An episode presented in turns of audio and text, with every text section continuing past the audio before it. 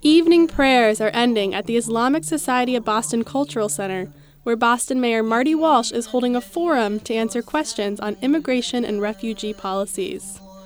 Walsh repeatedly criticized the president's executive orders on immigration as unclear and contradictory.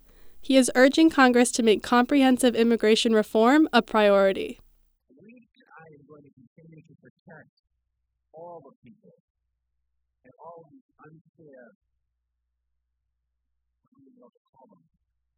rulings or executive orders out of Washington, D.C. All these unfair discriminatory actions. The mayor affirmed Boston's commitment to remaining a sanctuary city, dismissing the threat that the city would lose federal funding for resisting changes to immigration law.